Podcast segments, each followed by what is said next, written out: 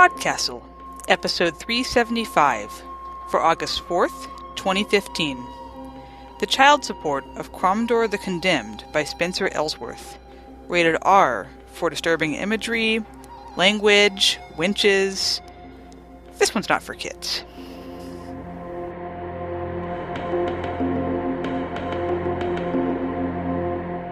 Hello and welcome to Podcastle. I am Rachel K. Jones, your co editor and host. At one point last year, my husband and I passed the time on a long road trip making a list of catchy songs that contained not so great messages once you dissected them a bit. That's when I had the sudden revelation that the classic hit song Pretty Woman seems to be about a creepy dude who catcalls and harasses random women on the street. We ended up with a list of about 10 songs, and we dubbed our collection I Know It's Problematic, but I Like It Anyway.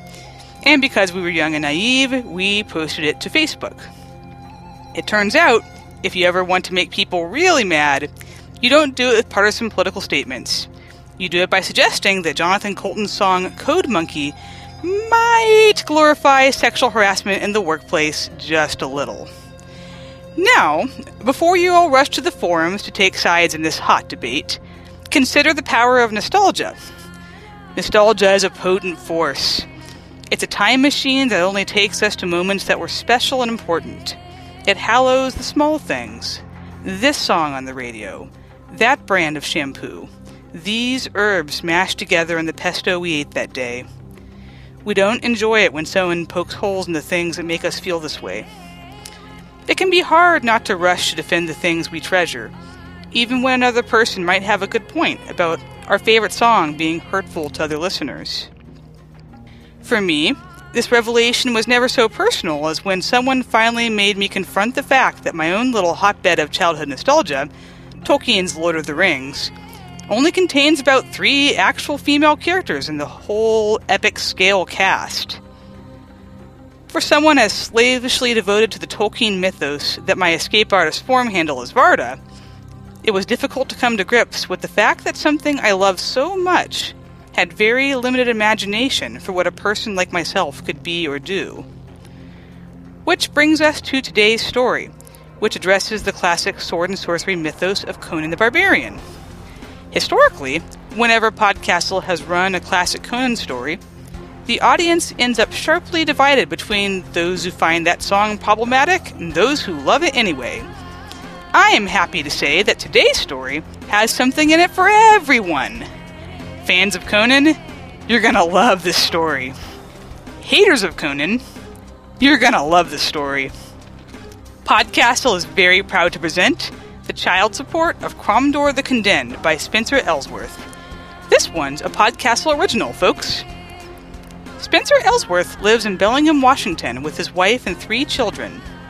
He works as a teacher and administrator at Northwest Indian College, and his work has appeared in fantasy and science fiction, Michael Moorcock's New Worlds, Beneath Ceaseless Skies, and many other places. He has been trying to get a story past Podcastle ever since Rachel Swirsky's tenure as editor, and victory is sweet! You can read his blog, listen to his band, and find links to his stories at spencerellsworth.com. It's read to you by my mighty co editor, Graeme Dunlop. As I'm sure you all know by now, Graeme is an immortal warrior born approximately 300 million years ago on the supercontinent of Pangaea, where he rode mammoths and drove the dinosaurs to extinction. While most of his exploits have been lost in the sands of time, he spent the last 17 centuries hunting down and beheading his fellow immortals to gain their quickening, all while avoiding his nemesis, award winning actor and director Nicolas Cage.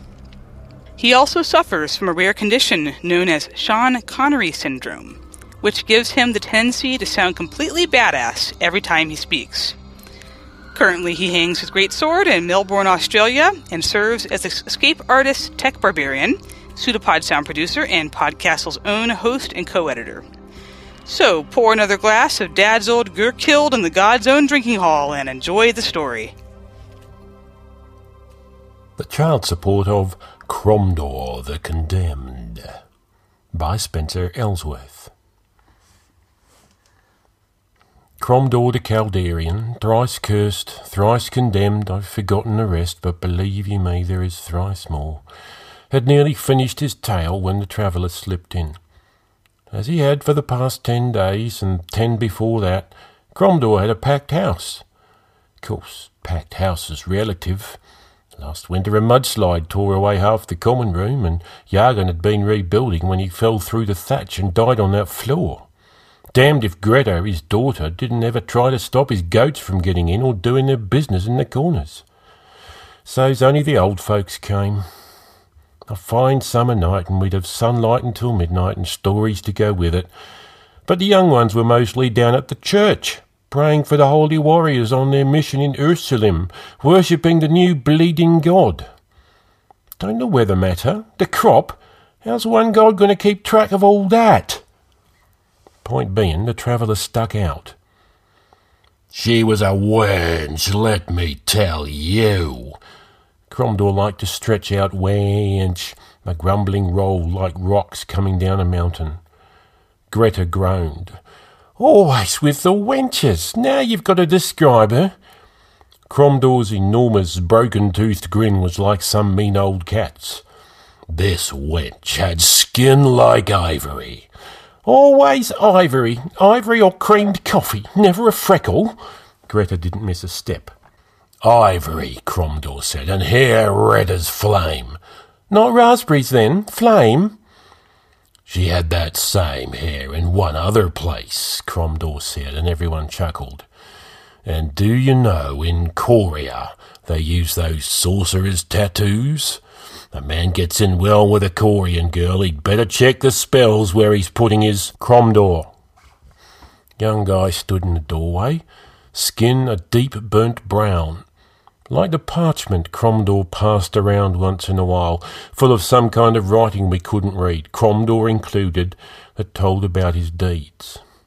I would have suspected this boy to be Amaric, like one of them women Cromdor talks about, but Cromdor always said they're born with that skin, rich as cream in coffee, whatever in the name of Freya's Doug's coffee is. None of us had a right idea what Ivory looked like either. But he was tall as any northerner. Boy was dressed up thick as three bears, festooned in way too many damn furs for spring. He had about the craziest thing on his face I've ever seen someone wear round pieces of glass, like he'd cut the bottoms out of two lords' cups. Cromdor took a drink. At least he meant to, but his glass was empty. Greta, fill me up, and this boy too, so he can hear the rest of the story. Get your own damn drink, Greta said as usual. I'm not here for the stories, the boy said. Do you remember Dari, peasant girl in southern Gallia, during the border wars in High Preston Hollance's time? I don't reckon time by church boy buggers, he grabbed the pitcher from Greta and took a deep drink. What sort of man are you with that skin and those things on your face? Your son. Ah, can't damn me, Cromdor said, slamming his ale down. We mostly cleared out. Cromdor was staring into his ale, looking about like someone had hit his ass with the hammer of Gar. Before the gods, we'd all wondered about his kids. Oh, Either all those wenches were lies, or the man had more bastards than a king.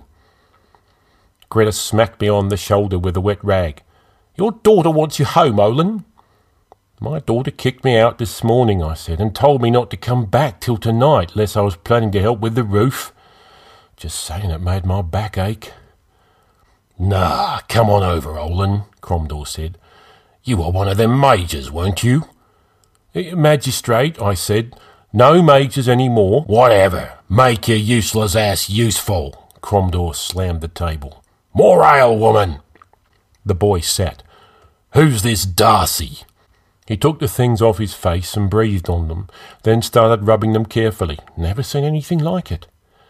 Dari, a black haired girl, the boy said, and I could just hear Cromdor describing her buxom, raven haired, and she had an appetite. Mark me, those peasant girls know more tricks than fancy courtesans. Lived in a farm outside Faires. You were passing through with a war party to fight the Amars in the Pirin Mountains. Fought a lot of Amars and bedded a lot of wenches. The boy muttered something incomprehensible. What? He cleared his throat. Funny how someone could look furious and terrified at the same time. She gave you a green stone in gold filigree. Cromdor blew out one lock of his long black hair. Oh, hold on, boy, I think I remember her. Buxom, raven haired, and she hadn't. I wanted back, he said. She's sick, and I need money to bring a doctor to Faris. Cromdor laughed. How old is she? Come now, boy. That was a while back. She's lived a good life. She was thirteen when you got her pregnant, the boy said. Now, I don't know how they do it elsewhere, but around here that's mighty young. Cromdor can talk all he wants about the courts of sorcerers and kings, but in the countryside, a fella comes adventuring through town, all bluster and blade like Cromdor. We keep a weather eye on our daughters, and keep a weather eye on that feller, and hurry him fast as possible. I caught Greta looking at Cromdor out of the corner of my eye. How old are you, boy? Nineteen years. How old does that make her exactly? Cromdor had a good sword arm, but the man never learned sums. Look, he said, I'm a physician, but I can't figure out what's wrong with her. I need one of my old teachers to come to my village to look at her, but even he can't afford the trip. You're my father, and you owe me something. I suppose it was polite as you could be, where you were collecting from your long gone father. Physicians' Guild is swimming in money, Cromdor said. Even I know that. I was trained by Amars, he said. I'm not. I'm not like most of my countrymen. You pray to the bleeding god? Cromdor asked. No, the boy said. I pray to the thousand gods of the Amorites, one and a multitude. Well, that's something, ain't it? A start by Khan? Cromdor said he was going to look for the jewel. Greta and I shared a look. There was nothing in that shed of his except a sharpener and a bar tab he couldn't read. Greta came over to me. I told you, didn't I? I said trouble's going to come sooner or later. I didn't answer. Every once in a while, someone reminded us that Cromdor was a nasty old drunk who showed up out of the blue, saying nothing about his past unless it had to do with killing and wenching. This may be a foreign concept to you, Olin, but a man's debts come due, Greta said. I was just working up a good response, maybe something about calming down and getting the goats out before she gives a customer trouble, when she hollered, Look at that! Damned if the boy didn't unroll a mat in the corner and start praying. Greta and I, we stared like we were watching a frost hand try to kiss a human. Which happened, you know. Poor old Pandrig Hargund. The fellow was nice to one of the young ones after its mother tossed it out, and now Pandrig frozen till the end of the world. Which ain't far off, not with all the young ones acting so. Bleeding God, my bleeding ass. Boy finished his prayers and stood up. You Amorites, I said, you have lots of gods. Amorites are a tribe. I'm just one of the faith, he said. I studied with them because the Physicians' Guild wouldn't teach a bastard boy. He rolled up the mat. There are a thousand aspects of a thousand gods, all gods one and all gods many. Blubbery nonsense. Good to hear, boy. Job's too big for one god. Greta leaned in close to me. What are we going to do when Cromdor ain't got what the boy asked for? That's between Cromdor and his son. Olin, she said, this is a matter of Thurgisk. Just like Greta to bring that up. Cromdor ain't one of us. Can't hold an outsider to our rules. All decent folk observe the inheritance of a father and son, Olin. Thurgisk. That word used to get me riled up. My father would chant it, and he'd hit the table, and he'd bellow how you're nothing if you don't have a son and something to leave to him. Pass on a holdfast, pass on the true gods, all the way back to when my great grandfather decided to stay here and not go reaving across the sea with Carrick the Red Hand, because he cared for the ground under his feet and the gods and Thurgisk, Thurgisk, Thurgisk. Puh. My wife gave me one living daughter and three stillborn sons, and the last son killed her. If I hadn't been such a damn fool talking about having a son, talking about Thurgisk like it's the point of living, saying life wasn't life without a son. Well, can't second guess the gods, but I reckon she might still be alive. Cromdor came stalking back in then. To his credit, he was a bit blowed, his belly heaving as if he really had gone home and searched his things. I thought he was about to put an effort into apologising to the boy when he turned to me. Frost hands. Now? Where? I stood up, practically knocking Greta over. It's the middle of spring. The monks in their mine found something that wasn't iron. Cromdor picked up a tankard. Some ale before we go into battle? Greta shook her head. I'm not running your tab up again before you die. By Khan, woman, a man needs a drink before. Ah, uh, excuse. The boy mumbled something, coughed, and repeated it. Speak like a man. What in the seven hells are you talking about? Cromdor snapped. What happened to the monks? I'll tell you some day, Cromdor said. All the bards will. Come on, Olin. You come too, boy, I said. We'll need good hands. The boy grabbed some of those silly furs he'd covered himself with and headed out. If he wasn't careful, someone was going to shoot him and make a rug out of those skins. We crossed the village and Talwick's pasture, a field of mud it was. Talwick's never learned to graze his cows properly. Ahead of us, the path wound up through the black pines like a white snake. I could feel myself getting blowed already. Or maybe it was fear. The man ought to be afraid. The monks brush off the old gods, and they brush off our offerings and proper prayers, but they can't ignore a frost hand. No man can. Can't figure if the frost hands are intelligent. If they wanted our pasture or our food or our women, they could have them in a second. But they don't want to do much except come in the dead of winter and freeze whatever they touch. You just have to pray they're satisfied when they split your fence post and hope they don't get into the cattle. So what do you figure we're going to do against frost hands? I asked Cromdor. He was clad in his usual loin cloth, holding a naked sword. Figure it out when we get there. The boy chose that moment to speak up. My mother's necklace. What did you do with it? Cromdor blew out a sweat-wet string of hair. I reckon I lost it when Melchior the Cruel took me captive. Had a few other things that were worth a good bit of money. Melchior took bloody everything. Lucky for me his serving wench had a good eye for manhood and she sprung me. Now how old was she? I asked. Keep your mouth shut, Olin, he grumbled. Don't go getting huffy, I said. I leaned in closer to Cromdor. Do right by this boy, Cromdor. I may have argued with Greta on the particulars, but I wasn't about to see anyone shirk a fatherly duty. Unless it involved fixing my daughter's roof, a man's back is only meant for so much.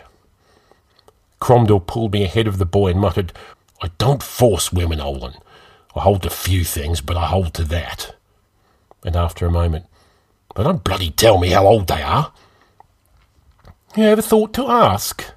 He didn't answer. Now look here, Cromdor, I ain't saying you're that kind of man, but you ought to have some sense. A young man with a willing wench have sense? He laughed. I went flush. It ain't something to be real proud of, but at my age, a man likes to hear about the willing wenches.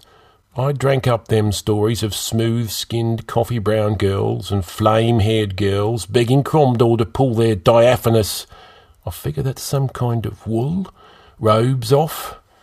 Reminds me of a time when I could see over my belly and swing an axe without throwing my spine sideways. Well, it ever occurred to you? Took a minute to find the words. God damn it all and speak your piece and be done. I cleared my throat. Think like a magistrate and a father, not an old fool, Olin. Occurred to you there's more going on when a young girl comes to your bed? He gave me a stare like I'd said something crazy. Big strong fella rolls into town. Some young girls, they might figure if they open up their legs, that big strong fellow won't cause much trouble. Others, well, they're too young to know not to play with fire. He was looking like I was some craven in his stories gone and turned on him. I oughtn't to be the one telling you this. I said it a hundred times, the gods give us all just enough wits as we need. Shut your mouth. He had a dark tone in his voice that said violence. I forced myself to gaze at those rage filled eyes. You've been adventuring a long time. Speaking as a magistrate, debts come due. He looked like he was going to whack my wise old magistrate head right off. Praise the gods, he stormed on. I followed, wheezing up that hill. If I might ask, what are you speaking about? the boy asked. Oh, I, I didn't say anything he didn't already know, I said, and kept on going. It was a sad thing and a fool thing at once to know them wenching stories wouldn't go down the same any more. Up here, black sentinel pines surrounded us, with few of any other trees except a few gnarled scrub oaks in the spots where lightning had burned out patches of forest.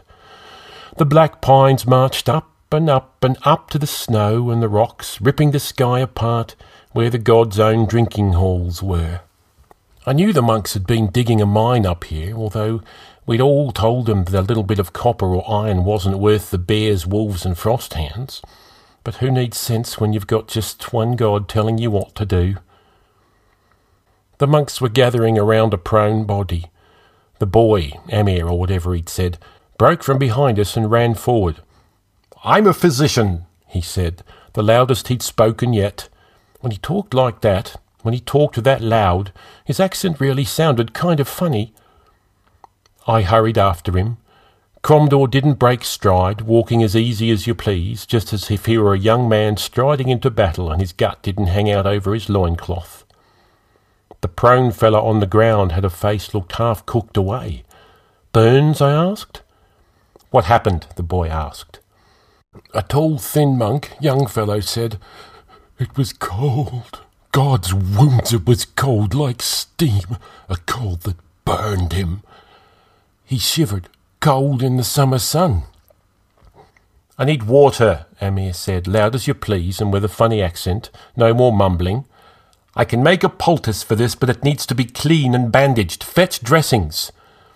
I can get it, an older monk said. I can run. Amir hardly nodded. He yanked out a mortar and pestle from his bag and started smashing up some funny looking plant. What's this about frost hands? Cromdor said. One of the other monks pointed. I hadn't noticed it, being focused on the monks and all, but there it was, a frost hand, lying on the hillside among the trees, up a bit from the gaping entrance to the mine, and God's take me.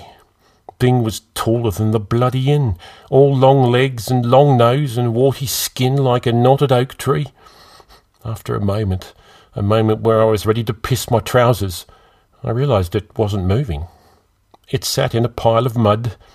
I could see water oozing out of its skin like a sponge getting squeezed. Dead, too. Dead as a stump. The monks had hacked its neck. Crazy as you please, Cromdor just walked right up to that frost hand and kicked it. Water went rushing out in a pool around Cromdor's fur covered boots. Lost its magic. I killed it, said the first monk to talk. Young, thin fellow, pale eyes and bright blonde hair and wound tight as a cornered snake. He clutched the haft of a broken sword. After I cut the creature, my blade shattered.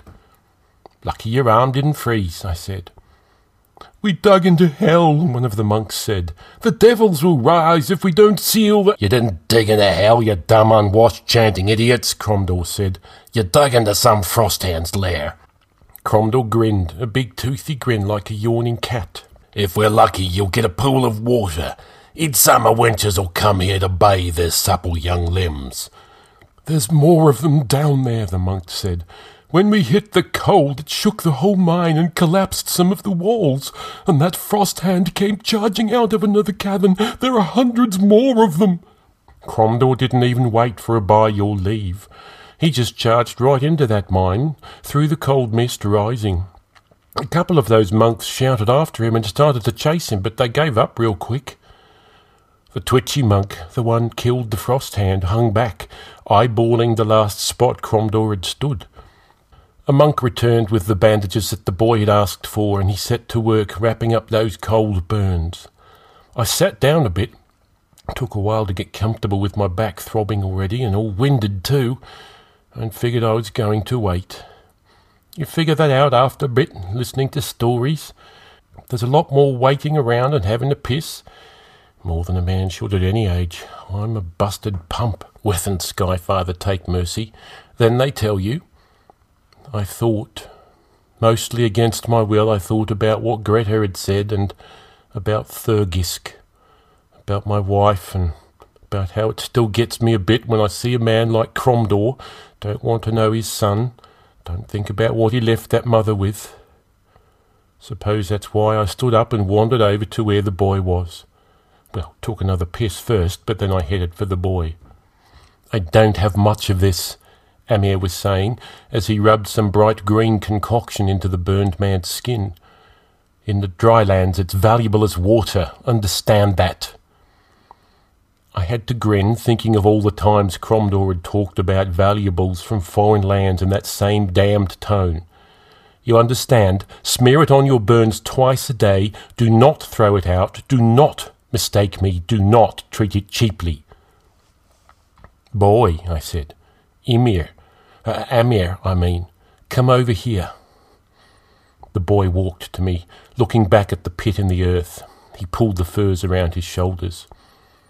Should we go in after him? he asked. He should have come out by now.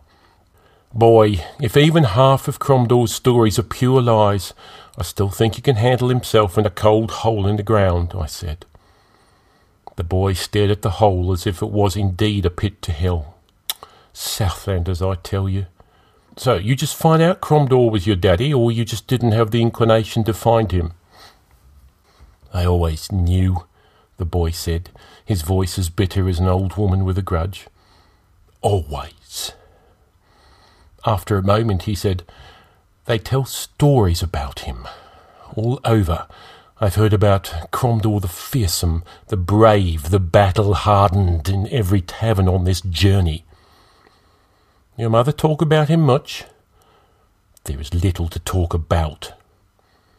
A man's got to think hard about what to say to this kind of boy. Of course I didn't. Sometimes I'm as big a fool as Greta says. I reckon that Cromdor owes you plenty then. We'll find some way to get the money your mother needs. It was a long time ago, the boy said. I only came because she was bit by a spider, a red spinneret. I drained the bite and I gave her the antivenom, but something still in her poisoning her blood. One of my teachers knew spiders understood poisons. He paused, a bit choked. Not much more than a boy indeed. Thirty and three's too young to die. Not after the life she's had. Cromdor came up out of the mine. Owen! he bellowed. And here came my part in the story. I hustled over to him. What's down there, Cromdor? Get those kneelers out of here, Cromdor said. He leaned in close. You got about five young frost hands in there, no bigger than babes, and their mother. A frost mother, God's preserve us. Better if I show you. Cromdor grabbed my arm. You come too, boy. You won't see this in the Southlands, and you've got the furs for it. The monks remained behind, staring after us, but they weren't ready to mess with Cromdor yet, it seemed. Down we went. The mist was thick and icy like small flakes of snow. Amir put his thin hand on my arm. I looked back to see that the seeing glasses over his face had greyed out with the mist. It was cold. The kind of cold you don't want to think about in summer. The kind that made me wish I'd brought furs like Amir's. Or more. My hands were shaking and I had to clench my teeth to keep them from rattling. Cromdor even showed goosebumps, he who never wore a thing save his loincloth and a sword. We went through a few tunnels until we got to one half collapsed. A pile of dirt and rock had filled half the tunnel, and a kind of cold white light, like that which comes from snow on a dark night, was filtering in through the gap in the wall. Up here, Cromdor said, his breath steaming. I scrambled up the pile of earth and rock and I looked into the Frost Mother's eyes. Thick coils filled the cave, piled from top to bottom. Fat coils as big around as a plough horse, curled around each other, lying in rings. But it wasn't all snake, because from the underside of the coils a few little pink dugs sprouted, like a cow's udders in a row. Little frost hands curled against some of these dugs, their spindly white hands clutching at their mother's teats. They squirmed to get close to the cold of their frost mother, the same way pigs in a barn might curl up to the warmth of the mother. In the heart of those coils, a sightless black eye stared out at me. I mean, black. Black as night without a moon or stars. Black as the depths of a well drew me in it did, and whispered like a man telling a story. Stories of deep, dark nights, of sweet cold, of warmth draining out of a little living thing, of the joy of blood freezing. Olin! Cold, I whispered it. The boy did too. Cold, cold, go to the cold, suckle the cold. There we were, walking toward the thing ready to latch onto its udders. Cromdor saved us. That iron grip yanked us both back, threw us to the ground. Keep your sense. You never seen felt magic before. If she breathes on us, touches us. I nodded. He'd snapped me out of it for now, but I could not look at that eye, that old black eye. Cromdor leaned on his sword. Maybe we could kill the babes at least without waking the Frost Mother. I gave him a level look. You're going to kill babes on the nipple? You know what they'll do when they get older. The boy spoke up. This is old magic, you say, he whispered. I have heard of this from my mother. Spirits of fire and air, ice and ash, ancient things for whom men are like mice. He whispered now. Olin, the gods of this place are watching, and we should not cross the old magic. Cromdor and I stared at the boy, and right together we nodded. What else could you do when a fellow spoke sense? Up we went. I've never been so glad to get away from anything as much as that deep black eye. The monks were waiting. That sharp eyed monk with a blade watched us leave the hole in the ground. Well? Well, I said, that was a sight.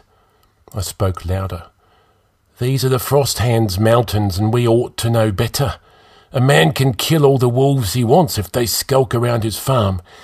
But the gods gave these mountains to wolves and bears and frost hands, and the valley to us to farm. You fellows know what the frost hands'll do, right? I got nods from most of them. I reckon we should move the mine somewhere closer to town. Just leave this spot alone and pray to the gods, to your God, that you stay safe. Even the supple wenches should leave it alone, Cromdor. The young monk stepped forward. He'd gotten a new sword from somewhere. He held it at the ready, and I could tell he knew how to swing the thing just as much as Cromdor did. Thank you for taking the risk. We have this monster in hand. Boy, I said, let it alone. Trust me. I have a duty, old man, to God. A half cup of sense would have gone down right in that crowd. Instead, Cromdor shoved me out of the way. Olin made the decision. He walked right up to the young monk who put his new blade up. Old Cromdor didn't stop till that sword was an inch from his nose. Cromdor's hand twitched on his own sword hilt. Get! For the God's sake, I said. Please get out of the way, the young monk said. Cromdor shoved him. The young monk came back lightning fast, stabbing Cromdor's shoulder. Cromdor roared and pulled himself backwards, yanking his shoulder away from the blade. But it was too late. He dropped his old scarred sword. Blood poured down Cromdor's arm. The young monk stepped forward and slammed his fist into Cromdor's face, right with the hilt of the blade. Cromdor crumpled to the ground. The young monk stood over Cromdor, chest heaving. He looked up at me, Please move. Cromdor jumped to his feet. He punched the boy, and that punch was like Gar pounding out thunder on the sky. I saw a jaw crack, teeth scatter, and the young fellow dropped the sword and tried to rise warily, but he was a bit too dizzy to really hold himself up. Cromdor snarled and kicked the young monk's feet out from under him. He stepped on the monk's good hand, pinning it down. Listen to your elders, you little pig's ass. He raised the blade, and neat as a woman slicing bread, he chopped right through that wrist, robbing the young monk of his sword hand. He screamed. A jet of blood flew in the air from his stump, fell, splattered across the grass. Cromdor looked up at his son and smiled a wicked, broken toothed smile. See, we needed you. Sew it up already, woman. Greta looked up at me and I shook my head. Cromdor, your son said to staunch it till he came back, and I reckon he knows. Actually, what he'd said was even a good sewing job is like to cause rot with a wound this deep. He's off for those Khan damned kneelers. Give me the needle and thread. I can sew my own wound closed. I'm here, said the boy from the doorway. He came in with one of the old monks. Myself, Greta Cromdor, and Greta's old goat glared daggers at that kneeler. The monk didn't seem to notice. He put a hand on Amir's arm. Thank you, the monk said. You did a great service. I will give you a letter from me to the Physicians' Guild speaking of your work with the servants of God. The old monk looked at us. We will call a magistrate tomorrow to discuss this situation. My young brother was rash and responded with more force than was perhaps needed. Nevertheless, Get over here and sew me up already, boy! Cromdor roared. Just a moment. Amir shed his furs again and wiped his forehead. He removed those funny bits of glass and cleaned them again. The night was half gone, dark outside at last, and the boy looked tired. Olin, have you any warm water? Had a pot boiling on the stove half an hour ago. I'll get some. Get some more lanterns, too. He had a cake of soap in one hand, I noticed. Do you have any drink? Not beer. Something strong. I've got some of Dad's old Gurkhild, Greta said. Even at half strength it'd stand your hair up. Get it. I fetched lanterns, and Greta fetched Gurkhild in jars, and Cromdor grimaced but said nothing. Going by his stories, he hadn't taken a wound like this in ten years. Ten years of drinking and fattening and rotting away. The boy opened up Cromdor's wound and carefully pulled out the sopping, blood-drenched dressing. The wound was big and ragged and purple, dark and still oozing blood, if not gushing, once we'd packed the dressing in. Waiting had been the worse for it. God save, Greta muttered. Just a thimbleful of sense. They're going to sing of Cromdor the Stubborn, who is too damned stupid to live. Lie down, Amir said. I'm doing this on my feet, Cromdor said. You need to lie down after I give you this, Amir said, holding a bottle and a sponge. I soak the sponge in this mixture and put it on your face. There poppy in that? Cromdor asked. His son nodded. Not taking it, boy. So me standing up awake. No poppy. He looked back at me. I shrugged. I reckon he's taken some real hurts in his day. Even a big man can be knocked out by pain, the boy said. I wondered if he was even a bit concerned for Cromdor, or if he was talking like a physic. It was hard to tell, and it wasn't just that accent done it. He took some kind of pump out of his bag. Looked a bit like a bellows if you could fill a bellows with Gurkhild, then work it one-handed. And he did. Gurkhild and water not far off the boil, smelling so strong it nearly knocked me out and then he worked the pump and flushed it into Cromdor's wound. Cromdor thundered and roared like a bull in a pen, but he didn't move, not after two or three flushes of the wound. His big fist tightened on the table he was sitting on, tightened till they were white. Blood and Gurkhild and water ran down his arm in trails. All right, Amir said, I need to pull the sides of the wound apart and put a couple of deep stitches in before I stitch the surface together. Olin, will you help? Cromdor's face was getting mighty pale. Show me what to do, Amir, I said. It's not too different from cutting meat. You hold this side and pull a bit so I can see what's in there. Imagine you're trying to get some tendon out of a chunk of beef. It helps, I think. He spoke very calmly. Don't. Cromdor was looking sick. Just do it, boy. Drink some of the Gurkhild at least, Greta said. Listen to me, please. He slowly nodded his head, and she brought the ceramic jar to his lips, and he drank, and I held the wound apart so the boy could put a few tiny, tiny stitches into the meat of Cromdor's arm. I've never seen anyone work that fine, not a seamstress. But the boy just slipped a few quick loops in, and then he was sewing up Cromdor's skin. And then we were done, and Cromdor was gasping for air. I didn't see any rot in there, the boy said. You'll need to wash it every day and smear some of this drink at first over the surface of the wound so as not to disturb it. Wash it every day, you hear. Cromdor looked at the boy. Sweat was running down his craggy face, the drops gathering at the edge of his nose, hanging on the ridges, collecting in the hollows under his small black eyes. I. I have nothing for you, he gasped. Nothing. I, I'm not. I'm not that kind of man. Amir waited a moment, and then he did one of them peculiar Amorite things, I think. He put two fingers to his lips and flicked them away, as if to say that he had no words worthy of speaking to his father.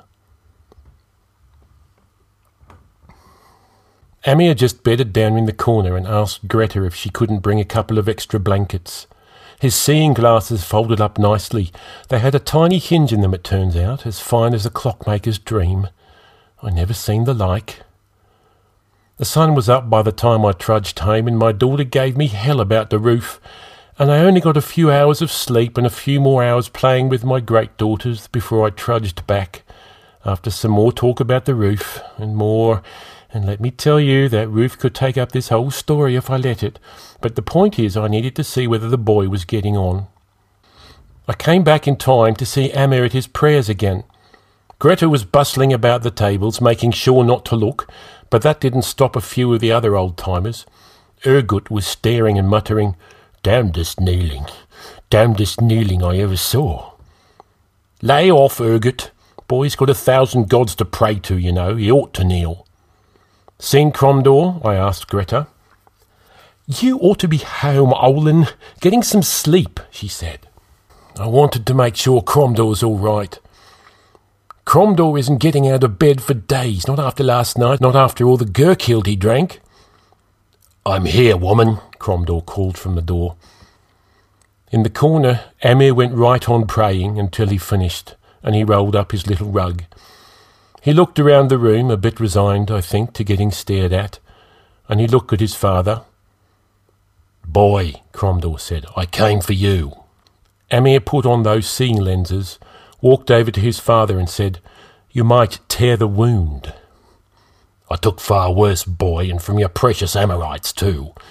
Some wailing madman with a curved sword on a little horse, more like a big dog. Mean, though. Underestimated him and Cromdor heaved with breath. Come with me before I fall over. The two of them left. The boy put a hand around Cromdor's waist. All the old timers remained staring after them. I snuck out the back and followed them at a length back to Cromdor's hut. Now I know I shouldn't have, but I had been a bit invested in Cromdor's Thurgisk, as a magistrate should be, so I had to see if it was done right. I snuck around the back of Cromdor's hut in a circle and plopped myself down on the grass the best I could. They were out in front talking. Tried to make me a king, you know, in Kerasoth beyond the sea. Ever heard of it? No, Amir said. I killed the Ancient One, this big fat creature. Five tentacles it had, and a beak that was bloody with the scraps of young virgins.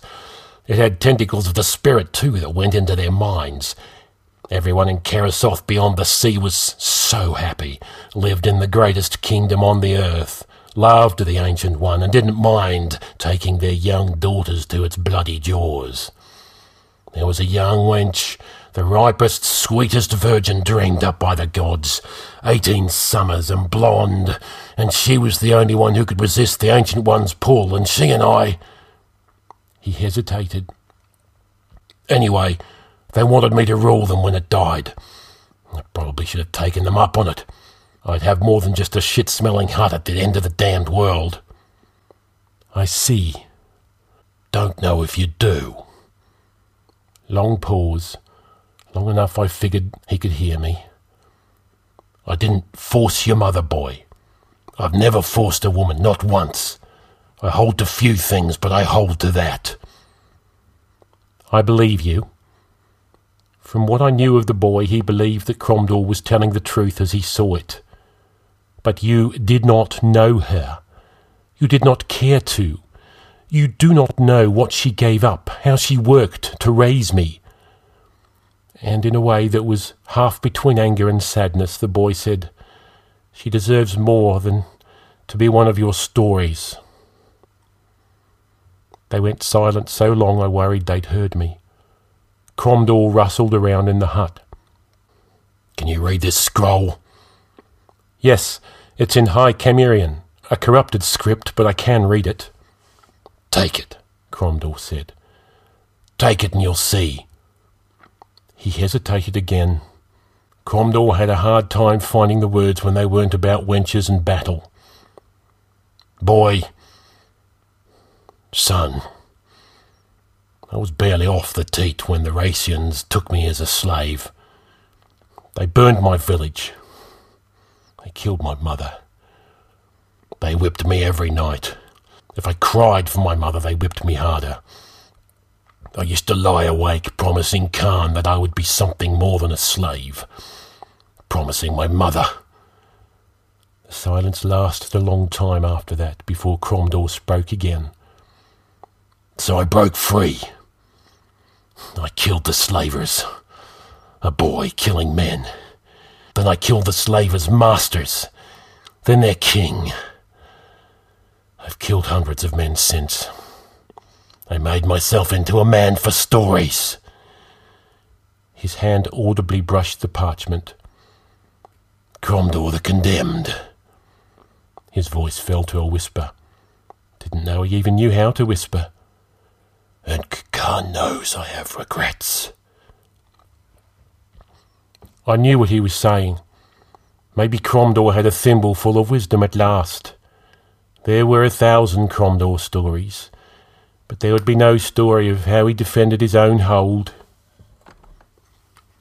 Grew old with his love, raised his son, sewed a nasty wound with a calm demeanour and a steady hand.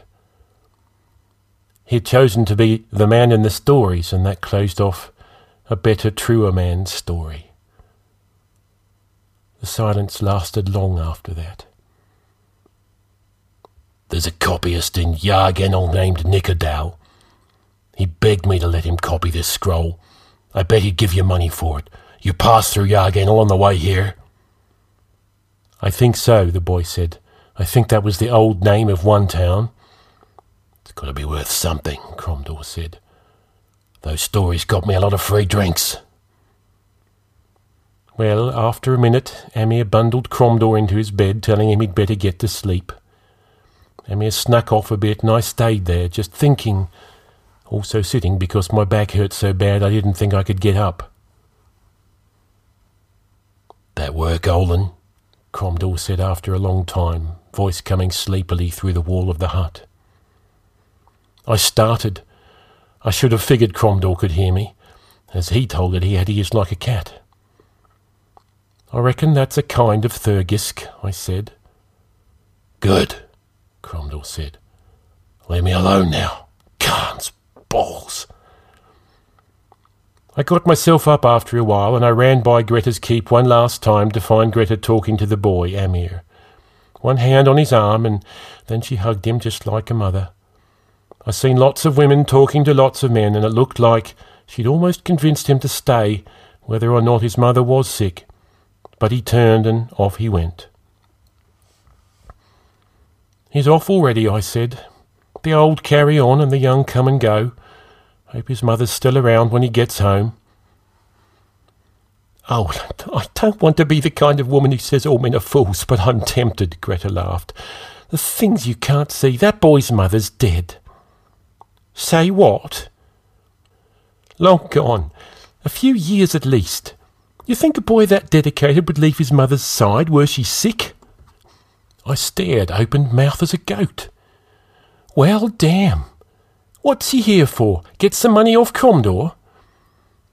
I think a boy like that is smart enough to know Cromdor ended poor. She paused. Thurgisk. I started to answer, to tell her that Thurgisk was a man's duty to his son, not the other way round. But I stopped. Like all things the gods made, all gods, there's a lot in that little word.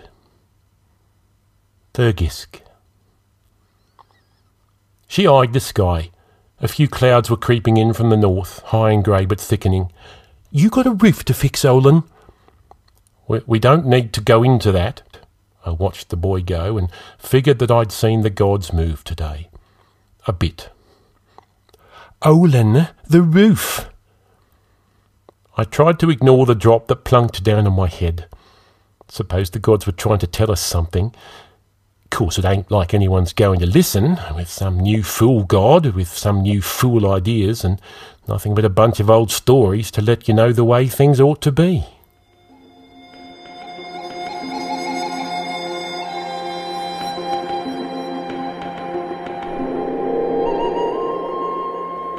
And welcome back! I hope you enjoyed the story. Spencer provided us with an author's note, which I'll read in full. If you'd like the story to speak for itself, feel free to scan ahead to episode feedback. Now, here's what Spencer had to say about Cromdor. I first met Conan in 1995 at the age of 15. In my case, it was Robert Jordan's work for hire novel, Conan the Invincible, brought back into print to capitalize on the author's Wheel of Time fame. But if Conan's world was vaguely familiar through fantasy tropes, Conan himself was familiar in a different way. He was every guy I'd had a locker room conversation with who'd bragged about the girls he, quote, bagged, the fights he'd won, no one ever admitted to losing a fight in the locker room, and the punks who were asking for it. 16 year old men are bombarded with images of manhood.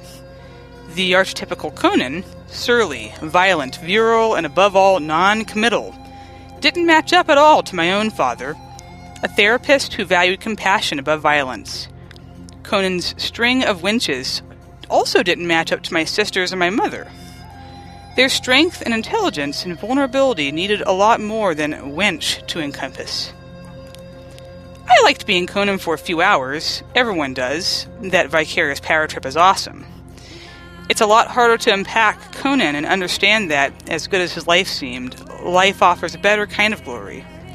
So if you enjoyed the story, I'd ask that you remember it as a kind of glory song on its own, one in which the slain dragons are taxes and bills, bedtime stories and changed diapers, and most of all, compassion.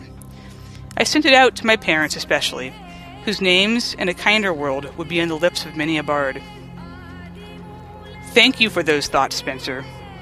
As for you, fair podcast listener, what did you think?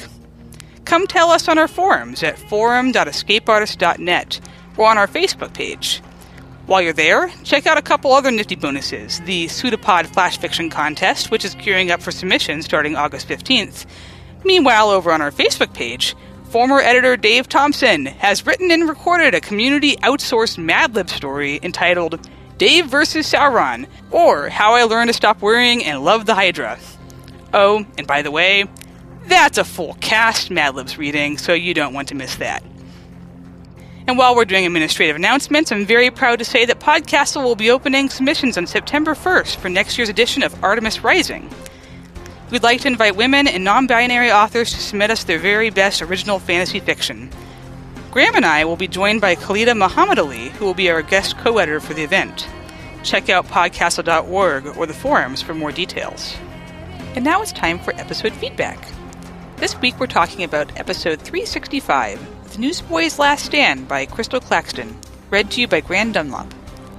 This story was universally loved, with many people marking International Jelly Toast Day on their calendars for future celebration, and eventually dissolved into a lively discussion of the fine distinctions between jam and jelly. First time poster SJJ said, Oh my, this story had me laughing out loud, literally. I'm glad I was at home in the garden, not on the bus or walking down the road. Meanwhile, Commodore Raj, who was apparently living out SJJ's worst fears, said, I love the story as well. I was walking down a main road with a big, goofy grin for the full length of the story, and a few laugh out loud moments. I thought Graeme's narration was perfect for the story, too, capturing both the sweetness of the story and the slightly grumpy narrator's voice perfectly. Thank you for those comments. That was our show this week. On behalf of everyone at Podcastle, our wonderful slushers Arun Jiwa, Sarah Goldman, Jennifer Albert, Melissa Hoflich, and Cleta Muhammad Ali, our audio engineer Peter Wood, our fantastic four moderators Talia and Osicat, your editors Graeme Dunlop and myself. Thanks for letting us share another story with you. We'll be back next week with another. Until then, this is Rachel K. Jones, reminding you that even if half of Cromdor's stories are pure lies, he can handle himself in a cold hole in the ground. Our closing quote comes from Mr. Rogers, who said, Anyone who does anything to help a child in his life is a hero to me.